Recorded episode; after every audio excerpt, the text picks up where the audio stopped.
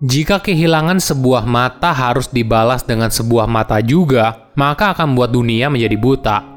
Halo semuanya, nama saya Michael. Selamat datang di channel saya, Sikutu Buku. Kali ini saya akan bahas kisah inspiratif dari Mahatma Gandhi, bapak pendiri India melalui jalan anti kekerasan. Sebelum kita mulai, buat kalian yang mau support channel ini agar terus berkarya, caranya gampang banget kalian cukup klik subscribe dan nyalakan loncengnya. Dukungan kalian membantu banget supaya kita bisa rutin posting dan bersama-sama belajar di channel ini. Dihormati di seluruh dunia karena filosofi non-kekerasannya, Gandhi dikenal oleh banyak pengikutnya sebagai Mahatma, atau diartikan sebagai yang berjiwa besar.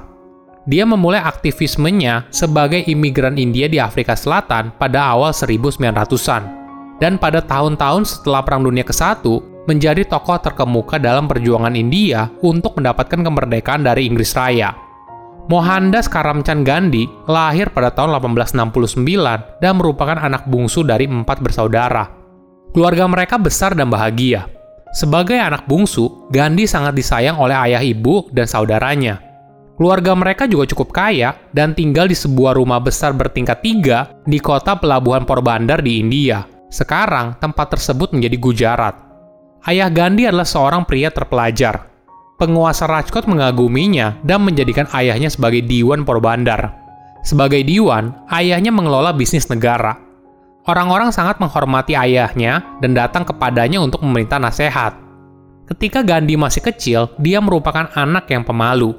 Gandhi banyak menghabiskan seluruh waktunya dengan buku. Di sinilah dia belajar banyak hal dan membuatnya menjadi bijaksana. Walaupun begitu, dia tidak terlalu suka dengan sekolah karena menganggap pelajaran matematika yang sulit. Ada kejadian yang menarik. Suatu hari, Gandhi mendapat izin ayahnya untuk menonton drama tentang seorang raja bernama Haris Chandra. Hal istimewa dari raja ini adalah dia tidak pernah berbohong, tidak peduli apa yang terjadi padanya. Gandhi sangat terkesan dengan drama ini sehingga dia bersumpah untuk tidak pernah berbohong dalam hidupnya. Suatu hari, Gandhi menjalani tes ejaan dalam bahasa Inggris. Jadi, setiap murid akan dinilai untuk mengejak kata dengan benar. Dia tahu semua ejaan, kecuali kata kettle. Guru bahasa Inggrisnya ingin membuktikan kalau dia adalah seorang guru yang bagus. Jadi, dia ingin semua siswanya bisa menjawab setiap soal ejaan dengan benar, supaya bisa dipuji oleh atasannya. Namun, saat gurunya melihat Gandhi tidak yakin jawaban dari soal tersebut, dia lalu mendorong Gandhi untuk mengintip jawaban dari teman sekelasnya. Dalam hati, Gandhi berpikir kalau itu adalah perbuatan yang curang. Dia lalu menolak untuk menyontek dan akhirnya menjadi satu-satunya siswa di kelas yang tidak bisa mengeja dengan benar. Kenyataannya tidak terlalu membuat dia terganggu. Namun, Gandhi lebih terganggu saat gurunya meminta dia untuk menyontek. Gandhi juga pernah berbohong ketika dia masih remaja. Dia mencuri beberapa emas dari saudaranya lalu menjualnya. Tapi ini bukan untuk dirinya sendiri, Uang itu diberikan kepada saudara laki-lakinya yang lain untuk membantunya keluar dari hutang. Walaupun begitu, kejadian ini membuatnya tidak bisa tidur semalaman. Ada perasaan yang mengganjal di dalam dirinya. Akhirnya, Gandhi mengaku kepada ayahnya dan siap menerima hukuman apa pun. Alih-alih marah, ayah Gandhi malah menangis. Hatinya terluka karena putranya telah berbohong, tapi dia juga senang karena Gandhi mengaku salah. Gandhi pada dasarnya tertarik untuk menjadi dokter, namun ayahnya berharap dia menjadi menteri mengikuti jejak ayahnya dan mengarahkan Gandhi untuk terjun ke dunia hukum. Pada tahun 1888, Gandhi yang berusia 18 tahun berlayar ke London, Inggris untuk belajar hukum. Di sana, dia berjuang dengan transisi ke budaya barat. Perlu diketahui, Gandhi tumbuh dalam keluarga yang taat beribadah dan mengikuti Jainisme, agama India kuno yang sangat ketat secara moral dan mendukung non-kekerasan, puasa, meditasi, dan vegetarianisme. Selama Gandhi tinggal di London, dari tahun 1888 hingga 1891, dia menjadi lebih berkomitmen pada pola makan tanpa daging, bergabung dengan Komite Eksekutif London Vegetarian Society, dan mulai membaca berbagai teks suci untuk mempelajari lebih lanjut tentang agama-agama di dunia.